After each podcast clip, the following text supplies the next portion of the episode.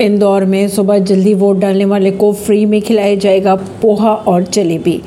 मध्य प्रदेश के इंदौर में जल्दी मतदान करने वालों को फ्री में पोहा, जलेबी का नाश्ता करवाया जाएगा। छप्पन दुकान व्यापारी संघ के अध्यक्ष के अनुसार छप्पन दुकान में यह ऑफ़र 9 बजे तक रहेगा और इसके बाद 10 प्रतिशत की छूट भी दी जाएगी। अगर खबरों की माने तो शहर को विधानसभा चुनाव के मतदान में नंबर वन बनाने के लिए यह पहल की जा रही है। नई दिल्ली से।